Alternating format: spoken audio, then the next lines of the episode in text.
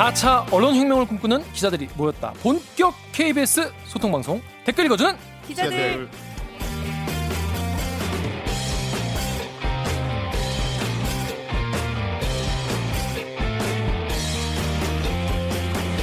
안녕하세요. KBS 김기화 기자입니다. 오늘은 게스트 없이 정연욱, 오규정, 강병수 기자와 함께 어, 진행을 하겠습니다. 자, 바로 본론으로 들어갈게요. 이번 화 5화 기리기 판별기에서는요. 조국 전 장관 의혹 보도 그리고 KBS 법조 취재에 대해서 이야기를 나눠보도록 하겠습니다. 아, 시작에 앞서서요. 오늘의 이 이야기는 KBS 전체 혹은 KBS 법조팀 전체의 입장을 대변하는 것이 아니다라는 말씀을 미리 드리겠습니다. 저희 뭐 추론 기자들이 자기들의 이야기를 자기의 입장 또 생각을 자유롭게 전하는 거니까요. 이것에 대해서 너무 큰 의미를 두지 않았으면 좋겠다라는 생각 드네요. 한 주가 저는 사실 지금 막 몇 달 지난 것 같아요. 네. 그동안 안 해봤던 고민도 많이 하게 되고 네. 그동안 안 했던 고민 또 당연하다고 생각했던 것들에 대해서 다시 고민하게 되고 또 회사에서 우리 대들기나 또 법조팀이나 또 뭐 간부들이나 근데 사람들마다 다 생각이 다 있는데 그 속에서 내가 어떻게 처신을 해야 되나 이런 거에 대해서 굉장히 고민을 많이 하게 되는 정말 힘든 한 주였던 것 같아요. 음. 그리고 저는 이제 왜 우리 방송이 있어야 되고 어떤 쓰이 쓸모가 있을지 전 좀 어떨 때는 좀 회의적이기도 했고 음. 하여튼 오늘도 좀 걱정이 많이 되는데 아무튼 한 주 동안 되게 고민을 어느 때보다 많이 한 그런 한 주였던 것 같습니다. 옥 기자는 어떻게 한 주 동안 어땠어요? 안타까웠던 건 이게 아기가 없다는 말씀을 알릴레오에서도 얘기를 하셨잖아요. 그러니까 나름의 원칙과 신의를 가지고 어 열심히 하려고 했던 것도 어, 이 시대에서 받아들여지지 않는다면 기자들이 바뀌려고 노력해야 되겠다. 음, 언론 개혁이 다시 노무현 어, 전 대통령 이후에 다시 한번 화두가 됐다라는 생각을 하게 됐어요. 네. 정말 치열하게 고민해야 될 때가 아닌가 하는 생각이 듭니다. 그렇습니다. 저희는 이- 저희 방송이 이제 그 고민의 어떤 시발점 시작이 되었으면 좋겠다는 생각이 좀 들어요. 강 기자는 어땠어요 한 주 동안? 저는 좀 혼란스러운 한 주였었는데 받아들일 수 있는 부분이 많은 만큼 받아들일 수 없는 부분 또한 많이 있었던 한 주였던 것 같아요. 논쟁에 있어가지고. 그렇습니다. 이게 지금 진짜 회사가 거의 뭐 지금 정상인 상태가 아니죠 지금. 대척점에 서 있지는 않다고 저는 생각해요. 음. 네. 그러니까 많은 KBS 기자들과 심지어 당사자인 법조팀 기자들도 네. 지금 불거진 문제 제기에 대해서 어, 좀 성찰해봐야 될 대목이 있고 어, 관행적으로 해왔던 거에 대한 반성이 필요하다고 얘기하고 있어요. 그거를 KBS 기자들이 뭔가 유시민 이사장의 지적에 발끈하고 있지 않다는 거는 좀 네. 분명히 꼭 전하고 싶은 말씀이고요. 자 그러면 저희가 댓글 읽으면서 시작해 볼게요.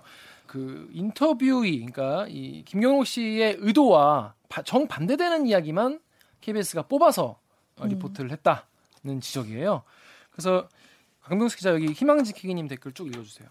유튜브의 희망지키기님께서 취재 관행을 비판하는 것 분명 쉽지 않고 힘든 일이지만 그러기에 반드시 입장이 필요한 일이기도 합니다. 분명 인터뷰를 내보내는 과정에서 인터뷰하는 사람이 하고자 하는 말보다는 원하는 방향에 맞춰서 편집했을 겁니다. 기자들도 검찰이 이해 당사자라는 정도의 인식은 있었겠죠. 그런데도 인터뷰하는 사람을 조사하는 검찰, 검찰에 검증한답시고 그 내용을 유출한 사실은 변명의 여지가 없어 보입니다. 지금 KBS는 기로에 서 있다고 봅니다. 본인들이 잘못한 점에 대해 반성하고 다시 국민의 방송으로 남느냐, 자신들의 체면을 지키기 위해 내려앉느냐 하는 많은 용기가 필요하겠지만 본인들의 자존심보다는 깊은 성찰과 반성으로 국민의 방송으로 돌아오길 바랍니다. 네, 다음 댓글도. JDNY님께서 1. WFM 자문이 진짜 자문이 맞았다는 걸 김PB가 인터뷰했음에도 불구하고 왜 이 부분을 보도조차 하지 않았나. 2.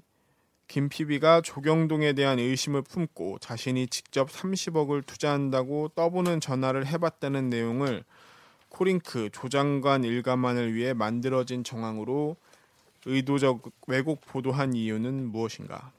네, 여기가 이제 많은 분들이 지적을 하시는 부분이에요. 음. 인터뷰가 이게 이제 김경록 씨의 의도는 조국 장관은 몰랐다는 이야기를 하려고 음. KBS를 찾아서 그렇게 오랜 시간 동안 인터뷰를 했는데 정작 나간 내용은 그 반대인 내용이었다는 거죠. 이 부분에 대해서는 어떻게 좀 보시나요? 이 부분이 저희가 제일 좀 아픈 부분이라고 생각을 저는 그쵸? 하는데요. 어, 인터뷰 전문이 두 개가 있잖아요. 네. 우리와 한 인터뷰와 음. 유시민 이사장과 한 인터뷰 두 개를 이제 이제 분량은 유시민 이사장과 한 녹취록이 훨씬 더 많은데 네. 이제 저희는 김경록 씨 말에 의존해서 판단할 수밖에 없으니까 음. 김경록 씨는 KBS와 인터뷰한 이유는 조국 장관이 이 모든 내용을 잘 몰랐다는 얘기를 하고 싶었다고 음. 본인이 얘기를 했어요.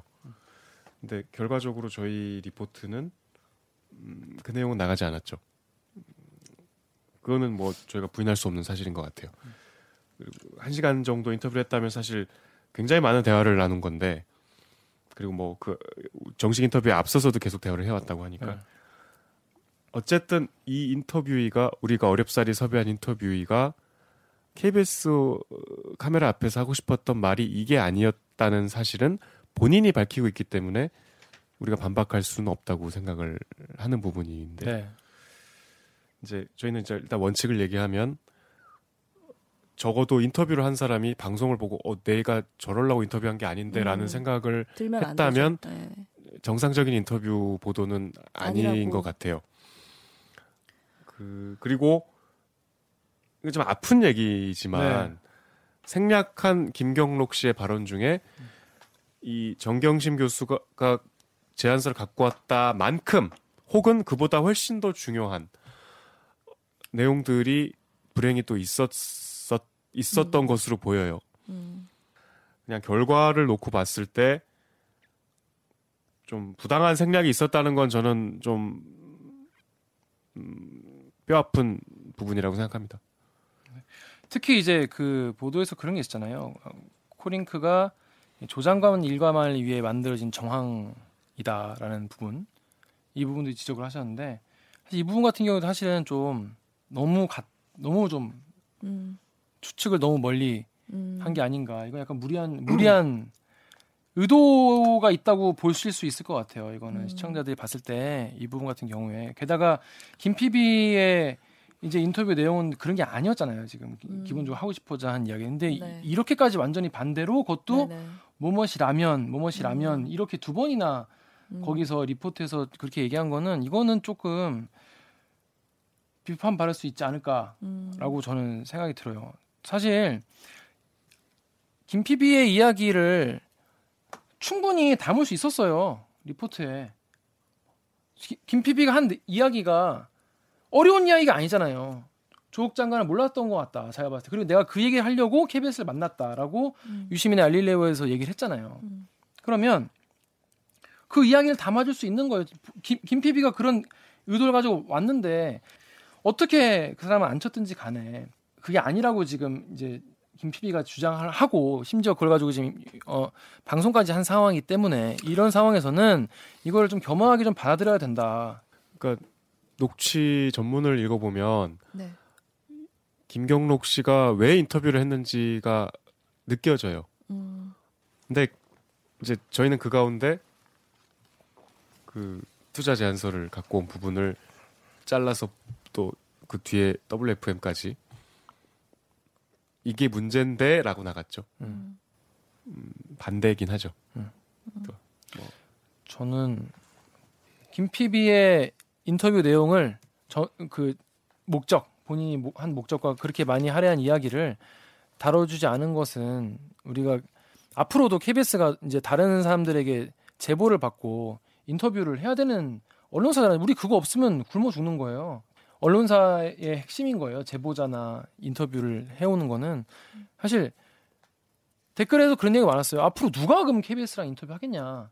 내가 이런 것이 이런 게 억울하고 이런 얘기 하고 싶어 찾았는데 거기서 본인들 본인들의 생각, 그것도 심지어 검찰의 생각, 검찰의 시각과 같은 것만 쏙 뽑아서 보도를 하는 언론사에게 누가 그럼 앞으로 보, 제보하겠냐 이런 얘기도 하시는데 사실 전 그런 지적도 굉장히 아팠어요. 다 같이 생각을 해봐야 될 대목이죠. 네, 뭐. 그 다음 보도 이 검찰 연휴에도 조국 가족 수사 하드디스크 포렌식 작업 주력이라는 보도에서 유튜브 댓글 우리 오기정 기자 읽어주세요. 유튜브에요. 그 뮤시니아 님이 저번 조국 하드디스크 보도를 보고 KBS에 대한 기대를 접었습니다. 고맙다라는 인사가 사건의 핵심인가요? 하드가 왜 중요하고 하드 교체가 범죄냐 아니냐 또는 권리냐 등에 대한 보도는 없네요. 그런데 이번 알릴레오를 보니 이 고맙다는 말까지도 인터뷰에 의도와는 달리 멋대로 갖다 쓴 거라네요. 말이 됩니까? 하셨어요. 네. 이 고맙다 라는 이야기가 사실은 나중에 이제 김PB가 밝혔죠. 이거 뭐 늘 통상적으로 인사를 고맙다 인사를 조국 장, 어, 전 장관이 하는 그런 사이란 이야기였다. 그렇게 음. 밝혔잖아요, 김PB가. 근데 그거를 이제 마치 이제 하드디스크를 고쳐서 고맙다라는 식으로 보도가 이제 나갔고 이제 그런 식으로 이제 확산이 된 거죠. 그 다음부터 계속 그런 식으로 타사들도 보도를 하기 시작했다 하게 되는데 그게 이제 문제라는 지적이세요. 이 과정은 유시민 씨와 한 인터뷰 녹취록에 좀 네. 상세히 나오거든요. 네네. 네. 네. 상당히 전후 과정과 네. 시간 또 또 뭐 교체 이후의 얘기, 심지어 뭐 업그레이드 용산에 가서 음. 하게 된 경위까지 얘기를 하는데 네. 그 말을 이 맞다면 물론 지금 당사자가 같기 때문에 맞다고 하지 않을 수가 없죠. 이런 인사는 아니었던 게 음, 음 분명해 보여요. 네. 이거는 음, 좀 무리했다고 생각합니다. 음. 특히 이제 앞에 하드디스크를 다시 설치해달라는 요청을 했다고 그리고 그 뒤에 바로 이제 조국 장관이 퇴근해서 이렇게 고맙다라고 얘기를 했다고 했으니까 이거는 조금 그렇게 보일 가능성이 어, 소지가 농후한데 네. 이거를 이거는 시청자들이 봤을 때 이거는 좀 의도가 있는 거 아니냐 이렇게 보실 수도 있을 것 같아요. 그러니까 기사 원문에는 어, 그 부분을 인용을 하고 조 장관이 하드 디스크 교체 사실을 알았는지 논란일 수 있습니다라고 이제 해석을 했는데 네. 이게 이제 사실상 하드 교체에 대한 인사라는 논평이나 마찬가지죠. 지금 드러난 다른 녹취와 비교해도 좀 음, 무리한 해석이었다는 것이 물론 그 당시에는 지금보다 훨씬 정보가 없었겠지만 음, 그렇게 좀 안타깝고 아픈 부분입니다. 네. 그래서 이 보도 관련해서도 저희가 이제 당사자인 정세배 기자랑도 얘기를 했는데 정세배 기자도 이제 이렇게 이런 지적을 하시는 것에 대해서 깊이 고민하고 이제 이런 비판에 대해서 진짜 좀 겸허하게 받아들이겠다라고 진지하게 이야기를 했어요. 저희가 지금 당사자가요? 당사자가, 예, 네, 당사자가 저한테 얘기를 했고 사실 이런 부분에 대해서 여러분 얼마나 화가 나시겠어요, 사실 어, 시청자분들 입장에서는 그런 거에 대해서 KBS에 대한 기대를 접으실 만 하다. 어, 그럴 이런 분이 이런 얘기 할 수 있다라고 생각해요. 근데 이거에 대해서는 좀 더 우리가 앞으로 좀더 어, 고민하고 어, 노력을 해보도록 하겠습니다. 유튜브에 김형준님이 미리 말씀드리는데 김경록과의 인터뷰 내용을 통째 혹은 그대로 검찰에 갖다 준 적 없다라는 소리는 님들 입에서 안 나왔으면 좋겠습니다. 이미 상한 떡밥입니다라고 또 정성일 님이 알릴레오에서 내통했다, 통지로 넘겼다 이런 워딩 쓴 적 없습니다. 초반에는 그렇게 이해하고 퍼나른 사람이 있었다고 해도 이쯤 되면 웬만한 사람들은 인터뷰 전문을 넘기지 않았다는 사실을 알고 있습니다. 오히려 언론에서 이 부분만 언급하면서 면피하려는 것 아닌가요? 라고 하셨어요. 어, 이제 그 부분은 어느 정도 규명이 됐다고 생각을 하기 때문에 다른 부분에서 이제 많은 분들이 이제 검찰과 KBS의 관계에 대해서 뭐 내통이다 유착이다 이렇게 말씀하신 부분에 대해서 뭐 어, 기자들이 어떻게 생각하는지를 어, 전달을 해드리겠습니다. 자, 먼저 여기서 제일 이제 크게 문제가 됐던 것 중에 하나가 이제 cross check 문제예요. 예. 그러니까 쉽게 말해서 김경록 씨가 이제 KBS에 와서 인터뷰한 내용에서 일부를 어, 검찰에 왜 cross check를 하냐라는 지적이었어요. 그죠? 음. 다른데 cross check 해도 될 것을 왜 검찰에 cross check 했냐 이런 지적입니다. 자, 유, 어, 유튜브 댓글 정현욱 기자 읽어주세요.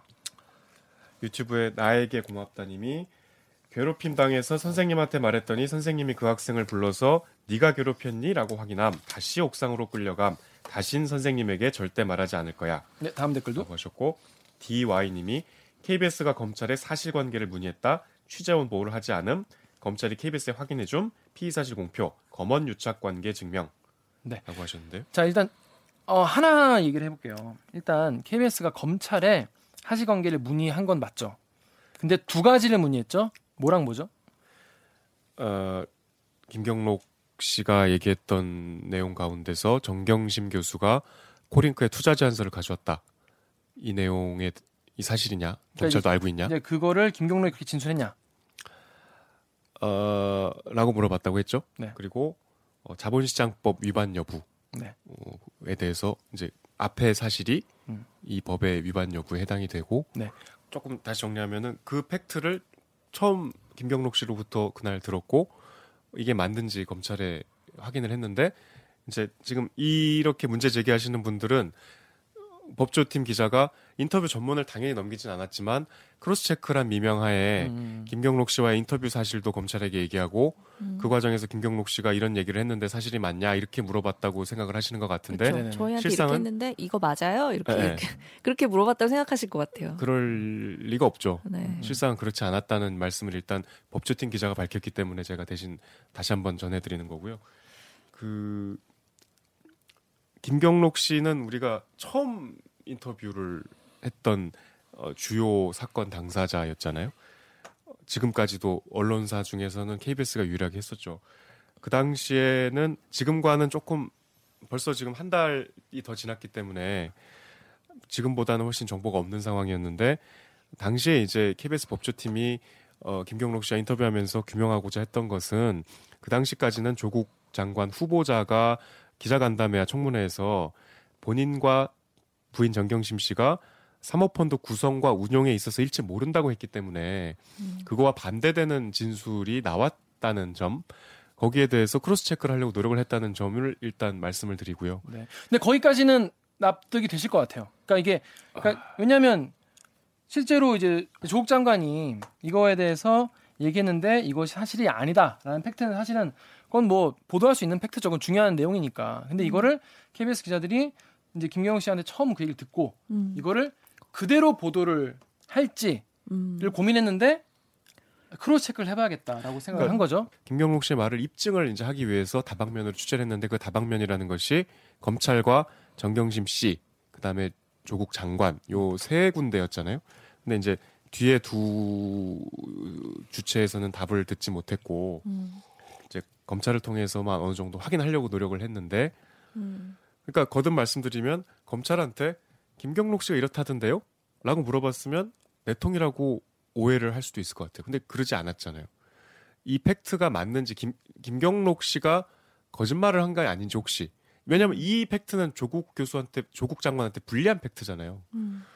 그 조국 장관에게 불리한 팩트가 진짜 불리한 이게 사실인 건지를 적어도 확인하려는 노력은 해야 되잖아요. 근데 그 노력 자체는 사실 탄탄한 보도를 하기 위해서 당연히 네. 필요한 저널리즘의 기본인데 문제는 뭐냐면 검찰이 이, 시, 이, 수- 이 순간 정말 어 순수한 정말 수사 기관으로서 정말 공명정대하게 수사하는 상황이면 뭐 그럴 수도 있는데 우리가 이제 그런 식으로 보- 보- 취재를 많이 하니까 그런데 이 지금 이 상황에서는 검찰은 정, 정치 검찰이다라는 이야기 그런 비판의 중심에 있고 실제로 검찰이 이 중간에 중요한 플레이어였다. 그러면 검찰의 이야기는 그럼 뭐 완전히 믿을 수 있냐 그런 이제 지적이 나오는 것이죠. 음. 그러니까 이게 상황이 지금 그래 크로스가 필요하다는 얘기도 알겠다. 어? 음. 그리고 검찰에게 당연히 뭐뭐 이게 지금 뭐 다 그 둘이랑 그그 정경임 씨랑 김, 김경호 씨 둘밖에 모르는 상황인데 검찰 진술할 수 있, 으니까 거기밖에 없는 건 알겠는데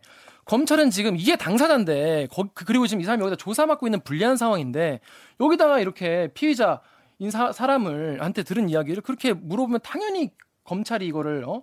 알 수 있고 이게 그러면 너어너 KBS에서 인터뷰했어 이런 걸 알 수 있는 상황에서 그렇게 피 그 인터뷰를 그렇게 음. 공경에 빠뜨릴 수 있느냐 이건 사실 어, 취재원에 대한 보호가 전혀 안 되는 상황 아니냐 음. 이런 지적이신 거예요. 거듭 말씀드리지만 이 김경록 씨와 상관없는 그 정경심 교수와 투자 제안서에 관한 팩트는 검찰에게 확인하려는 노력이 적어도 어떤 의도는 없었다고 저는 생각을 합니다. 그런데 이제 그 김경록 씨가 본 바에 따라 봤다고 했으니까 근데 이제 검찰은 눈치를 챈 거죠. 눈치를 챘는지 얘기를 해줬는지 뭐 모르지만 뭐 화면에 띄어놨다고. 화면에 띄어났다고 하는데 저는 우리 법조 기자가 그거를 그렇게 우리만 인터뷰 했는데요. 뭐 이렇게 얘기했을 거라 생각하지 않아요. 믿어요. 그 부분 믿는 부분인데 결국 결과적으로는 결과만 놓고 봐도 이게 검찰이 결국 이걸 알게 되고 김경록 씨에 대해서 우리가 이게 취재원 보호가 안 된 거는 맞, 맞지 않느냐 이런 거예요. 그러니까 그러니까 인터뷰했다는 사실을 알, 알게 된 거고 거기 그 김경록 씨가 검찰의 모니터 너머로 봤다는 그 어떤 특정 진술 그거는 저희 인터뷰에선 사실 얘기를 한 바가 없는 거죠. 인터뷰 녹취록에 보면. 공개된 인터뷰 전문 녹취록에 그 내용이 없어요. 네. 그리고 법조팀 기자들도 그 내용을 얘기하지 않았다고 밝혔고 그렇죠. 그러니까 왜 검찰이 그런 화면을 그러니까 김경록 씨 말이 진실이라면 왜 그랬는지는 저희도 음. 궁금한 대목이죠. 근데 시- 저는 하나만 좀 말씀해 주셨으면 하는 게 이 시청자들이 보기에 아, 어차피 그러니까 A A B C라고 얘기했는데 이거 맞아요 이렇게 한 게 아니더라도 뭔가 A B C에 대한 얘기는 했을 텐데 그 그게 이제 전 검찰과의 크로스 체크하는 과정에서 전달이 되는 거 아니냐라고 생각을 할 텐데 그러면 cross check라는 게 어떤 식으로 이루어지는 건지 그거를 좀 설명해 주면 좋을 것 같은데요. 그러니까 cross check는 그 팩트에 대해서 우리가 라쇼몽 얘기하잖아요. 하나의 사건을 서로의 다른 관점에서 심지어 팩트조차 다르게 기억을 하고 있기 때문에 이 사람 말만 듣고서 이거다라고 쓸 수가 없기 때문에 다른 사람의 말을 최대한 많이 듣고자 하는 게 우리의 취재고 팩트 체크잖아요. 근데 이 사안은 그 주체가 지극히 제한돼 있단 말이에요. 김경록 씨와 당사자인 정경심 교수와 이 사건을 수사하고 있는 검찰과 정경심 씨의 배우자인 조국 교수 이뿐이에요. 이 이상이 있다면은 검찰을 대신 다른 선택을 할 수도 있었겠지만 이 모두에게 물어봤어요. 검찰에게만 물어본 게 아니고 근데 요만큼의 피드백이라고 이라도 온 것은 검찰뿐이었잖아요. 그러니까 그런 과정에 이 충분히 있었는데 검찰이 지금 어쨌든 여러 가지 문제의 그 당사자로 지목이 되고 있기 때문에 어 그런 비판도 하, 하고 계시지만 제가 법조팀에서 그 취재를 했을 했, 했- 한다고 가정을 했어도 검찰을 그냥 뛰어넘기는 어려웠을 것 같아요. 이게 진짜인지 확인하는 과정에서 뛰어넘을 방법은 아직 저를 잘 모르겠어요.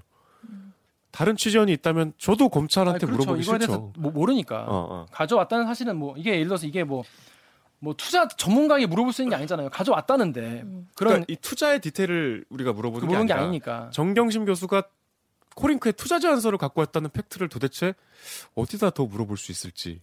근데 그건 있는 것 같아요. 이게 저희는 사실 어떻게 보면 관행인 거잖아요. 그러니까 뭐 외국 언론사들 정- 어떻게 하는지 정확히는 잘 모르겠지만 그 법원에서 공판 과정에서도 기사가 굉장히 많이 나오고 하는데 우리나라 언론의 특징은 검찰 단계에서 이미 유무죄가 결정이 돼요. 그래서 그게 이제 피의사실 공표에 네, 그게 피의사실. 공표와 이렇게 엮어지는 것 같은데 그게 이 저희야 이제 취재 관행이었어라고 하지만 지금 그 시대에서 사람들이 요구하는 건 그게 아닌 거잖아요. 그러니까- 무죄 추정의 원칙을 끝까지 너네들도 지켰어야 된다라는 비판이 있는 거잖아요. 그래서 그런 문제가 뭐 될 수 있다고 생각을 하죠. 그러니까 개선해야 이제. 시청자분들도 생각하시는 게 검찰이 확인해주면 쓰고 음, 검찰이 확인 안, 안 해주면 안 쓰냐. 음, 검찰 방송이냐 이런 지적이신데 법조 기자들은 이렇게, 이렇게 얘기를 해요. 검찰한테 들은 얘기도 음. 다른 쪽에다 cross check를 한다. 음, 그러니까 이거는 약간 여러분들이 안 믿으실 수 있어요. 이거는 너희들 그러니까 너희들이 그렇게 변명하겠지라고 하시, 음. 하시겠지만 제가 지금까지 KBS에서 이제 취재를 해온 바 그리고 이제 봐온 바로는 이쪽에서 들은 이야기를 검찰에게 확인도 하고요. 검찰에게 들은 이야기를 당사자한테 당연히 확인도 하죠. 음, 그리고 이런 cross check의 과정은 굉장히 중요한 겁니다. 근데 이번 케이스 같은 경우에는 당사자가 정말 몇 없는 상황이었고 네. 다른 당사자들이 이제 대답을 안 해준 상황, 확인을 안 해준 상황이 이어서 검찰에도 확인을 한 건데 제가 이제 이 문제에 관련해서 이제 정세배 기자 이, 이 리포트를 한 정세배 기자랑 얘기를 했어요. 근데 정세배 기자 이렇게 얘기하더라고요. 저는 다른 지적들 뭐 뒤에 우리가 더 다루겠지만 다른 지적들에 대해서는 자기가 정말 겸허히 받아들일 수 있다. 겸허히 받아들이고 문제에 대해서 숙고하고 음. 좀더 잘 이제 앞으로 보도하도록 이제 고민을 해볼 수 있는데 검찰에 내통했다는 건 약간 본인이 좀 약간 어 받아들이기 좀 힘들다고 생각하는 부분은 자 검찰이 뭐라 좀 알려줬으면 음. 좀덜 서운하겠다는 거예요. 정말 그동안 정말 그동안 이제 여러분 우리 정세빈 기자 예전에 그 삼성바이오로직스 취재 때 저희 대리께 나온 것도 보셨겠지만은 이제 검찰 취재 열심히 하는데 음. 정말 이런 내통이라는 말 나올 정도로 정말 검사가 또 알려주기라도 했으면 정말 어 자기가 억울하지도 않지. 어 그런 얘기를 하면서 크로스 체크는 사실 이거의 기본이기 때문에 한 것이고 또 그러 이, 이거에 대해서 검찰 내통이라고 보시는 건 본인은 조금 어좀 과하다고 생각을 한다고 하더라고요. 저 근데 저도 이제 그렇게 생각할 수 있다고 생각해요. 정세배 기자 입자 입장에서는. 검찰을 취재하는 환경이 자 이제 우리 수사 기관이 뭐 어떻게 구성이 돼 있는 건 우리의 어떤 힘으로 바꿀 수 있는 게 주어진 현실이잖아요. 모든 정보를 검찰이 독점하고 독점하고. 있기 때문에 검찰을 출입하는 기자는 사실 철저한 아주 을 중의 을이에요. 그러면 이제 지금 시청자분들께서 여기서 많이 들으셨겠지만 검찰 취재 과정이나 관행 또 KBS가 어떻게 보- 취재하는지에 대해서 잘 모르실 수도 있어요. 그래서 강병수 기자가 그러면 어떤 식으로 좀 검찰 취재가 진행이 되고 어떻게 이 기사라는 게 작성되는지 한번 설명을 좀 해주실래요? 검사는 그러면 어떤 식으로 정보를 주는 거예요? 사실 저희가 이제 이 정보는 우리는 이렇게 알고 있는데 기사를 쓰는데 음. 이게 오보인 거냐? 네. 를 제일 처음 사실 물어요. 뭐 정보에 엄청 음. 디테일 묻는 거기보다는 우리가 취재한 내용을 바탕으로 일단 네. 뭐 구성을 하고 이게 오보냐. 그러니까 내가 외부인을 어렵사리 만나서 들은 이 팩트가 네. 큰 방향에서 틀렸냐 맞냐를 그렇죠. 그- 수사기관에 묻는 거잖아요. 네. 이게 오보가 되면은 사실 안 되는 거잖아요. 그러니까 검찰도 자기들 뭔가 뭐 무슨 의도인지는 모르겠지만 소위 말하는 그 오보 여부에 대해서는 확인을 해주는 경우가 있어요. 뭐 이거는 틀렸다. 네, 뭐 확인 그렇- 예를 들면 저희가 뭐 그냥 댓글 읽어주는 기자에서 엄청 많이 얘기했으니까 그냥 얘기할게요. 그 뉘앙스로 표현하는 거예요. 뭐 확인을 해드릴 수 없습니다. 같은데 네. 뭐 이런 넘어간 것 같은데 확인을 해드릴 수 없습니다. 하면 저희가 이제 믿을 수 있는 취재원과 그 다른 여러 취재원들의 정보를 취합한 상태니까 이 정도 수준에서 검찰이 확인을 해드릴 수 없습니다라고 하면은 이거는 우리가 외부에서 취재한 게 맞는 거겠구나라고 해가지고 쓰는 거고 그게 이제 제일 일반적인 경우. 그리고 또 다른 경우는 검찰도 뭐 지금 피의 사실 공표 때문에 아, 이게 앞으로 어떻게 할지 모르겠지만 나름의 정기적인 공보가 있어요. 예, 공보를 담당하는 검사들이 따로 있고 간부급 네. 그러니까 검사들이 이른바 뭐 차장, 예, 차장 검사라고 뭐 하는 티타임 뭐 이렇게 예, 하나요? 티타임 해가지고 이제 기자들 다 모여서 저희 막 기사가 비슷한 류의 기사가 순식간에 올라올 때가 있거든요. 그럼 그게 이제 대부분이 소위 말하는 티타임이 끝나고 나서의 기사를 예, 쭉 기사를 쭉 쓰는 걸 비슷한 취재로. 가지고 그 티타임에서는 어떤 티타임에서 이제 기자들한테 소위 말하는 질의응답이 이어지는 거예요. 브리핑 같은 거예요. 그렇죠. 일종의 브리핑이 중간 중간 브리핑. 큰 사건이 있을 때는 네. 국민들의 그 동안에는 국민들의 알 권리 차원에서 라는 뭐 이름으로 티타임이 꾸준히 이루어졌어요. 그럼 거기서 이제 검찰이 자기들이 뭐 말할 수 있는 수준의 정보인지는 모르겠지만 음. 그 얘기를 쭉 해줘요. 음, 그 정보를 받고, 그러니까 그 정보를 저희는 이제 확인을 하고 그와 관련된 또 다른 저희 나름의 취재원들을 통해서 얻어낸 정보들이 있잖아요. 그거는 이제 그 여부가 맞는지에 대해서 다시 한번 얘기를 하는 거야. 아까 말한 것처럼 우리가 검찰로 음. 검찰로부터 받은 정보를 다시 한번 취재원한테 확인하는 경우가 있죠. 음. 왜냐하면 이것 역시도 검찰이 자기들 입장에서 자기들이 얘기할 수 있는 수준에서 자기들이 혹은 수사에 유리한 방향으로 줄 수 있는 정보라는 의심이 있기 때문에 그래서 그거는 이제 또 외부 취재원한테 정보를 cross checking 해가지고 당사자 A라는 사람에 대해서 이렇게 얘기했다면 음. 검찰은 이렇게 얘기했는데 뭐 이건 우리가 의심이 든다라는 거를 그 당사자를 어떻게 뭐 수소문해서 만나든 아니면 그 사람의 변호인을 만나든 해가지고 역시 cross checking을 한 다음에 뭐 기사를 쓰는 경우가 있고 음. 네 그, 그 강병수 기자 생각하기에 지금 검찰이 지금 압도적으로 지금 정보를 많이 갖고 있는 상황이잖아요. 그렇죠 뭐그 그거는 상황에서 취- 취재 기자로서 겪는 어떤 느낌이 어때요? 어떻게 좀 받아들여졌어요? 비애감 같은 것도 사실 있어요 어떤 말씀 드린 대로 이제 너무 알고 싶은데 음. 음. 확인을 할 수 없는 경우가 있어요. 음. 물론 다 이 일이 다 종결되고 정말 공개될 수 있는 증거가 다 공개되고 나서 그 후에 이제 확인을 해서 쓰면은 너무나 좋겠죠. 근데 어쨌든 간에 기자라는 직업이 일반적인 경우에 뭐 쉽게 만날 수 없는 사람한테 가서 이야기를 들어보는 직업이기도 하고 음, 음. 그로 인해서 더 조금이라도 빨리 정보를 얻으려고 하는 직업이고 그걸 알리려고 하는 직업이기 때문에 뭐 거의 약간 비굴할 정도로 돌아다니는 경우도 있고요. 검찰이 KBS 기자한테 야 이거 받아 써봐 이러지 않아요. 내가 이 정보를 지금부터 알려주마 이러지 않습니다. 검찰한테 정보를 듣기 위해서는 정말 지난한 노력을 해야 돼요. 뻗치기도 해야 되고 쫄쫄 쫓아다녀야 되고 굴욕적으로 방을문을 두드리다 쫓겨나기도 하고 저는 이제 그 정보에 대한 검찰로부터 확보한 취재한 정보를 어떻게 받아들이느냐가 갈림길이라고 생각해요. 검사들이 보고 있는 어떤 관점들 그것들을 그대로 기사로 쓰느냐 아니면 그것을 다시 한번 객관화해서 확인을 하고 cross check를 하고 이거를 의심해 보느냐가 어, 갈림길이라고 생각을 하는데 강병수 기자 얘기처럼 KBS 법조팀은 그렇게 기사를 쓰면 일단 받아들여지지가 않아요. 예를 들면 저희 법조팀 보도 중에 이제 조국 장관 딸 일저자에 관련된 뭐 검찰 수사 내용을 보도한 리포트가 있었는데 그게 이제 단국대 논문을 조국 장관은 딸이 단국대에서 인턴한 사실을 어, 고려대에 제출하지 않았다고 해명을 했는데 검찰이 그렇지 않다는 반대 증거를 찾았다는 리포트예요. 음. 그러면 검찰이 그렇게 보는 거지 실체적인 진실을 알 수 없지 않냐 이렇게 생각하실 수 있지만 이 리포트를 보면은 고려대에 확인을 해요. 고려대도 같은 얘기를 하고 검찰이 그걸 가져갔다. 한 번 더 취재를 했어요. 그러니까 검찰이 이렇게 얘기해서 이렇게 보고 있어서 저희가 그걸 의존해서 그 시각 그대로 기사를 쓴 적은 제가 보기엔 없어요. 그러지 않으려는 아주 미시적인 노력들이 있는데 사실 그게 잘 드러나진 않죠. 저는 이 기사에서 단적으로 보여준다고 생각해요. 네, 이제 보니까 그러면 이제 사실 cross check 이야기 같은 경우에는 좀 저희가 원래 원래부터 cross check를 계속 하던 과정 취재를 그렇게 해온 그렇게 해온 그 과정이 있었고 그걸 이제 검찰에 크로스 체크하는 것이 부당, 부당하다 나쁘다라고 생각하는 분들이 계신 거예요. 음.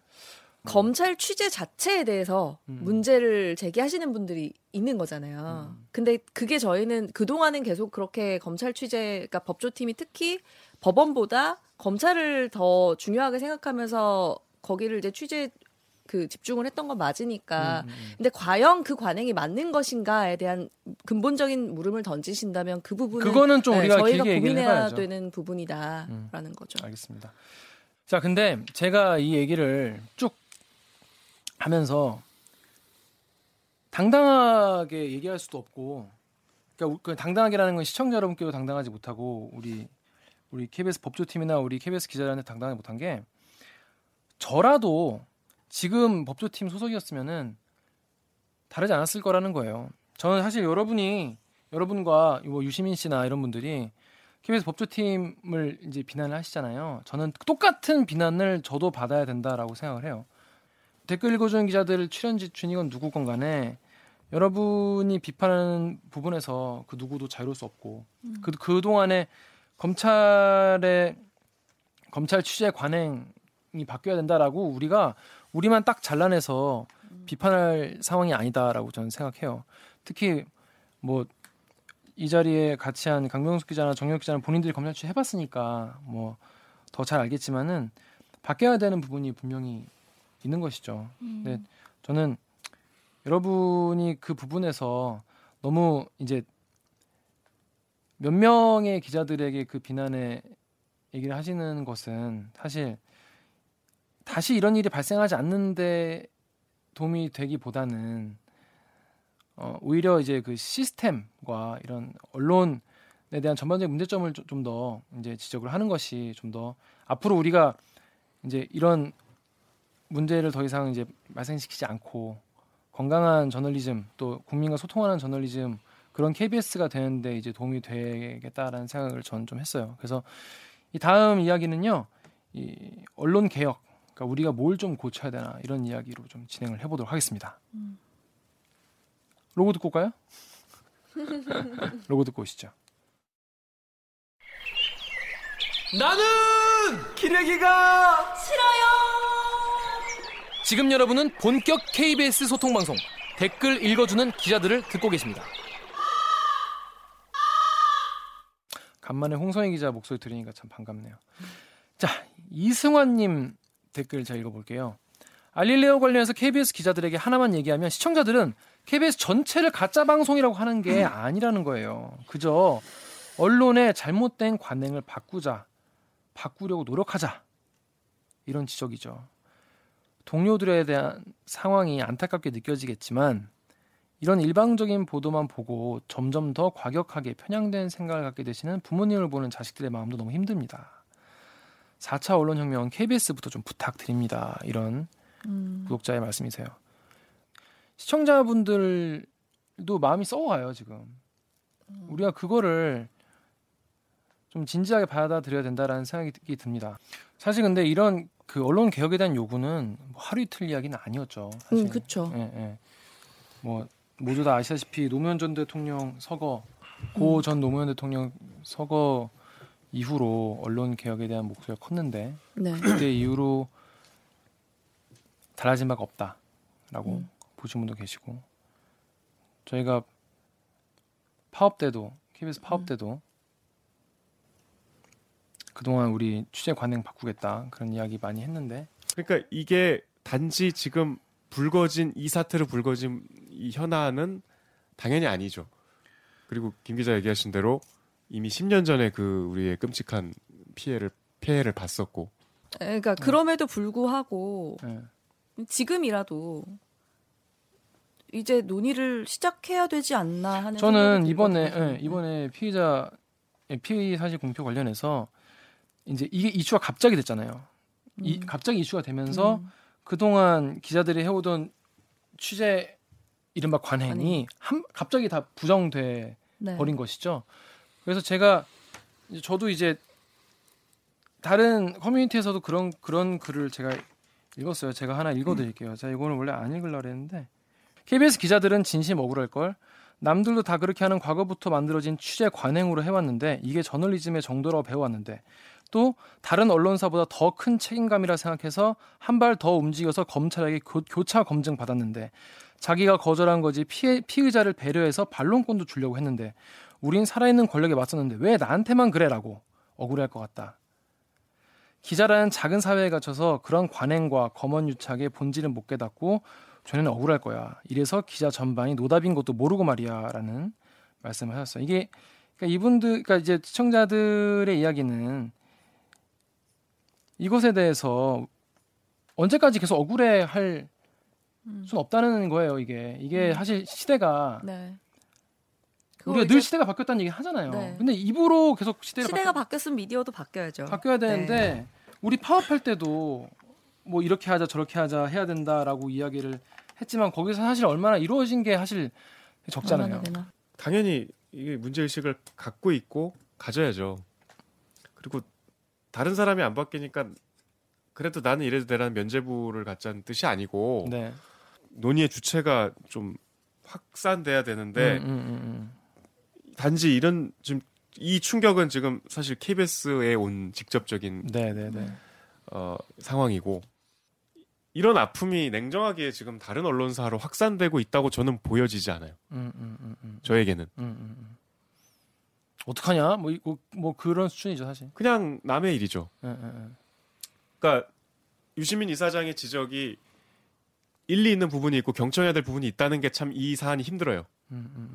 일방적으로 저희 기자들이 억울하다, 잘했다, 이 부분이 틀렸다 이렇게 주장할 수가 없어요. 음, 음. 아프지만 음.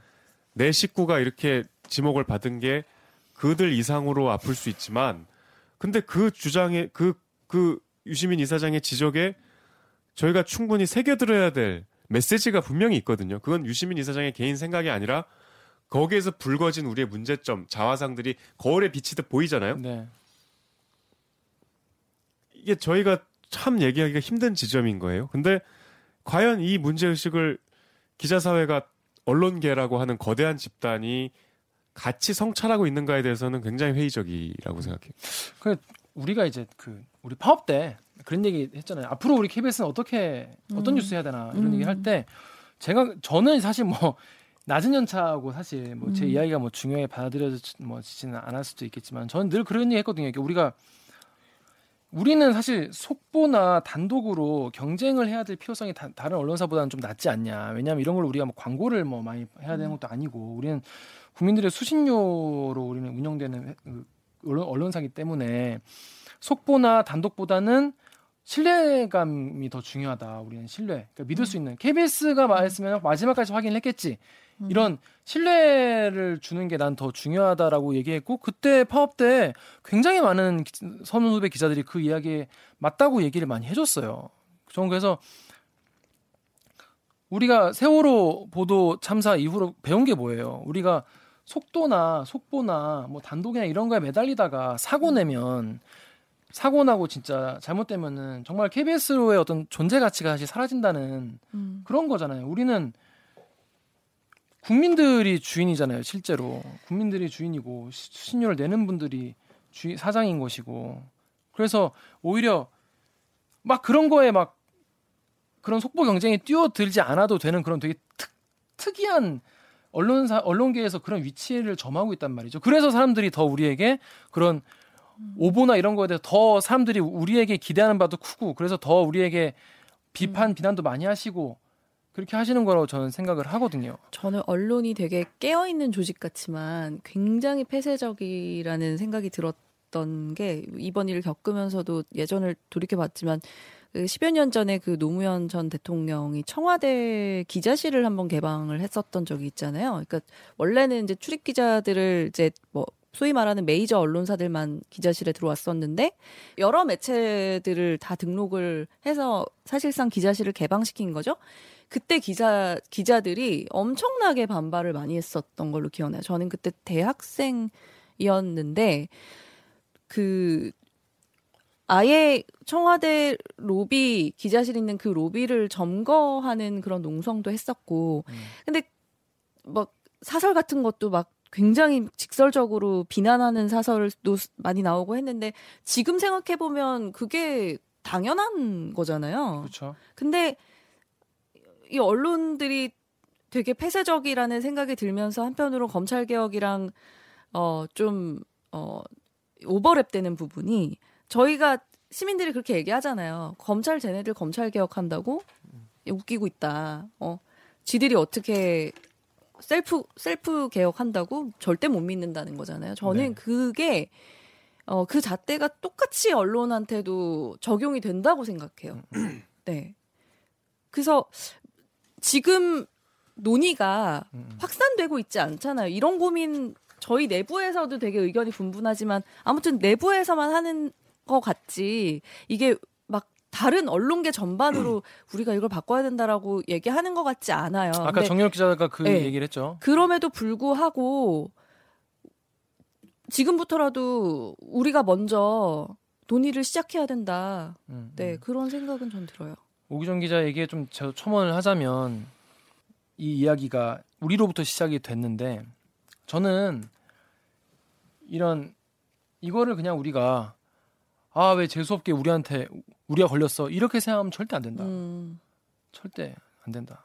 이거를 이거를 계기로 삼아서 이거를 계기로 앞으로 좀더 네. 사람들에게 이제 신뢰받을 수 있는 언론이 될 수 있는 그런 계기를 삼지 않으면은 저는 네. 지금 우리가 받는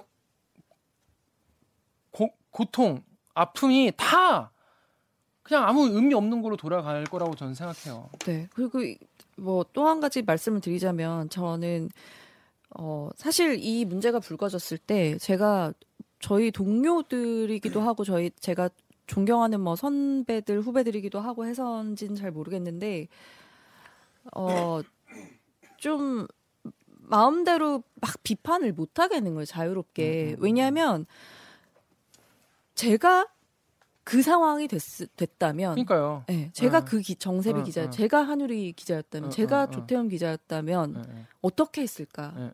근데 저도 대안이 없는 거예요. 저 똑같이 했을 거예요. 그 저도. 거대한 시스템 안에 제가 거, 그 자리에 던져졌을 때 저는 어떻게 할 것인가를 음. 생각해 보면 이거는 인간을 비난할 문제라기보다는 음. 이 시스템을 전반적으로 손을 봐야 되지 않냐. 그리고 음, 그거의 시작이 저는 출입처 제도라고 생각해요. 음, 음. 네. 음. 지금 이 문제가 되고 있는 법조 팀뿐만이 아니라 음, 음.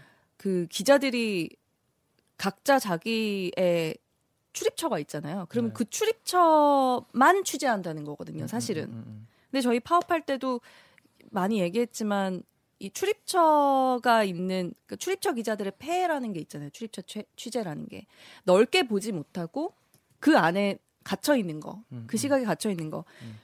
이, 이 부분을 근본적으로 손보지 음, 않으면 음. 네, 뭐 크게 바뀌지 않는다고 생각해요. 근데 이제 그럼에도 우리가 일상에서 내일 어떻게 할 것인가에 대한 기준과 음. 금도는 있다고 생각해요. 음, 포털에서는 KBS와 그다음에 뭐 군소 매체와의 전혀 차별성이 없잖아요. 네이버에 포털에 노출된 기사를 우리가 보잖아요. 네이버 포털은 어떤 기사를 노출시킵니까? 클릭을 많이 하는 기사를 노출시키고 제목이 자극적인 기사를 노출시키잖아요. 그럼 제목을 이렇게 뽑을 수밖에 없죠. 음. 그럼에도 그러면 안 되지만 그렇게 하죠. 이 상황을 어떻게 바꿀지는 저도 아직 잘 모르겠어요, 솔직히. 그때 굉장히 많은 것들이 얽히고 섞여서. 기자가 공개 방송에서 당시에 똑같이 얘기했어요. 그러니까 이게 어떻게 바꿔야 할지 모르겠다. 음, 하지만 우리는 그렇게 안 쓰도록 노력하겠다고 음. 그때 말- 얘기한 거 기억나죠? 네. 네, 그렇습니다. 하여튼 뭐 이래저래 참 그런 말씀까지 들었는데 이런 이런 이런 주제로 방송을 하게 돼서 정말 굉장히 안타깝게 생각을 하고요. 그리고 아까 이제 다 얘기했지만 이번 일을 계기로 정확히 KBS 내부에서는 굉장히 많은 논의가 오고 가고 있어요. 오고 가고 있고 저희도 지금 뭐 정리가 잘 안 되는 상황이에요. 아까 이제 저희도 이런 부분은 반성해야 된다. 이런 부분 잘못했다라고 하지만은 중요한 거는 저는 댓글 읽어주는 기자들이라는 프로그램을 계속 할 생각입니다. 계속 할 생각이고 왜 하냐면 아까도 말했지만 이제 국민 여러분이 실제로 저는 우리 KBS의 사장이고 주인이라고 생각하고 여러분의 목소리에 귀를 기울이고 그거를 내부와 소통을 하는 것이 굉장히 느리고 어떨 때는 이 새끼를 똑바로 하는 거 맞나 싶겠지만은 이 기자와 국민들 간의 인식의 차이, 서로의 생각이 다르고 관, 이쪽에서의 관행, 저쪽에서의 기대 이런 사이를 정말 조금씩이라도 좁히려는 그런 노력으로 좀 봐줬으면 좋겠습니다. 그래서 저희 뭐 요한 몇 개 영상에 뭐 합치면 한 만 개쯤 될 것 같아요. 거의 댓글 대부분 비판 댓글이신데 그런 비판 댓글 수천 개 달아주셔서 어, 정말 진심으로 감사하다는 말씀을 저는 꼭 드리고 싶었어요. 기대를 안 하면 비판이나 욕도 안 하시겠죠. 전 그래서 굉장히 감사하다고 생각하고 앞으로도 그런 비판과 욕 댓글 많이 달아주셨으면 좋겠습니다. 그래야 저희 저희도 안에서 더 이거에 대해서 고민 많이 하고 여러분으로부터 지적과 어, 영감을 얻을 수 있지 않을까 그런 생각을 했습니다. 자, 마, 요 J JY님 댓글 강병수 기자 좀 읽어줄래요? JJY님께서 저는 이번 사건의 의미가 참 크게 다가옵니다. 기자들이 임의대로 가치 판단을 하고 편집을 해서 뉴스를 내보내는 시대는 끝나가는 게 아닌가 싶기도 해요. 언제든지 취재한 내용 전체를 공개할 수 있는 경우에만 보도할 수 있는 환경이 만들어질지도 모르겠어요. 언론을 둘러싼 여러 환경이 변하고 있는 게 느껴집니다. 네. 되게 공감이 네. 크게 되네요. 그러니까 막 기레기라고들 많이 하시는데 다른 분들도 마찬가지실 것 같고 저는 기자를 돈 벌려고 이 직업을 해야겠다고 생각한 적은 단 한 번도 없거든요. 오히려 준비할 때는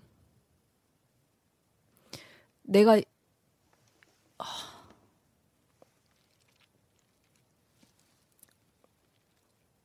죄송해요.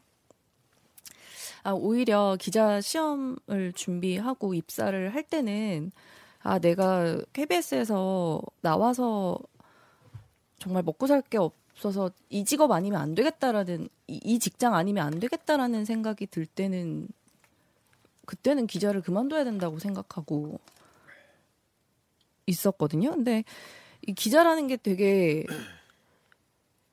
막 뭐 엘리트 집단 뭐 이렇게들 생각하시고 언론이 막 정치랑 결탁하네, 검찰이랑 결탁하네 이렇게 생각하시는 분도 계시지만 저한테 있어서의 기자의 직업은 되게 명예직 같은 거였어요. 되게 사회를 막 더 더 좋게 만들 수 있, 는 그런 음. 역할을 할 수 있는 자격이 주어지는 그런 사람이라고 생각하는데 지금의 그 시선은 되게 다른 것 같아요. 그런 걸 볼 때, 그런 걸 막 피부로 느낄 때, 아, 이걸 어디서부터 어떻게 풀어야 되지 하는 그런 갑갑함이 좀 있어요. 약간 댓글들을 보면서 약간 다 그런 건 아니지만 이게 검찰과 언론과 그다음에 자유한국당을 위시한 보수 세력들과의 어떤 거대한 카르텔이 있다고 네. 어, 생각하시는 분도 계시는 것 같아요. 단언컨대 그런 건 없, 는것 같습니다. KBS에 국한해서 말씀을 드리면 다른 KBS 는 언론사 사정은 잘 모르겠습니다만 더구나 지금 KBS는 그냥 KBS가 아니거든요. 2017년 파업을 통해서 바뀐 새롭게 거듭난 KBS는 그런 커넥션이 결코 없죠. 있을 수가 없죠. 네. 생기기가 어려워요. 싫어해요. 그러니까 어. 기자를 어떤 엘리트 집단이 아니라 그냥 정말 기사를 실명으로 비판할 수 있는 친근한 존재로 생각을 해주시고 직설적으로 쓴소리를 해주시고 기자들은 또 거기에 대해서 소통하고 성찰하고 네. 이제 그 과정이 또 우리 프로의 취지이기도 하고 댓글 읽어주는 기자들의 이번 여러 가지 과정들이 좀 그런 방향으로 나가는 좀 마중물이 됐으면 좋겠어요. 네. 사내에서도 이거를 계기로 뭔가 바꿔보자 이런 이야기도 사실은 뭐 나오고 있잖아요. 그렇기 때문에 사실 여기서부터는 여러분들께 제가 예전에 들은 얘기를 또 드릴 수밖에 없을 것 같아요. 저희는 이, 그러니까 우리 정말 네 명 기자들은 언론을 통해서 환경이 정말 이 JJY님 말씀하신 것처럼 진짜 바뀌고 있, 정말 말도 안 되게 많이 바뀌었는데 네. 우리는 그대로라고 생각을 해서 음. 뭔가 4차 언론 혁명을 해보자고 지금 음. 나섰는데 이게 여러분 한 번에 바뀌는 게 아니더라고요. 이게 한 번에 바뀌는 게 음. 아니고 굉장히 아프고 네. 힘든 오해와 분노와 실수와 이런 것들을 겪어가면서 수십 년에 걸쳐서 이거는 가야 되지 않나. 그래서 뭐 오늘 뭐 저널리즘 토크쇼 저희 라이브에서 정준희 교수가 말씀하시다 이렇게 눈물을 쏘셨다면서요. 전 그 마음이 좀 이해가 돼요. 왜냐하면 밖에서 봤을 때 이게 전혀 안 바뀌고 있는 것 같으니까 예전에 왜냐하면 10년 전에 한 비판을 맞아요. 그대로 해도 그 전혀 다, 다르지 않다고 밖에서 보여지기 때문에 얼마나 답답할까 이런 생각이 저도 들긴 들었습니다. 아마 시청자 여러분도 되게 답답하다고 생각하시는 분도 많이 있을 거예요. 근데 저희는 여러분 지켜보시는 여러분도 답답하시겠지만 내부에서 이런저런 속사정을 다 알고도 이거에 대해서 이야기해야 되는 이야기를 하고 또 그럼에도 불구하고 바꾸자고 이야기해야 되는 저희도 참 쉽지 않더라 이번에는 정말 그런 말씀을 드리고 있습니다.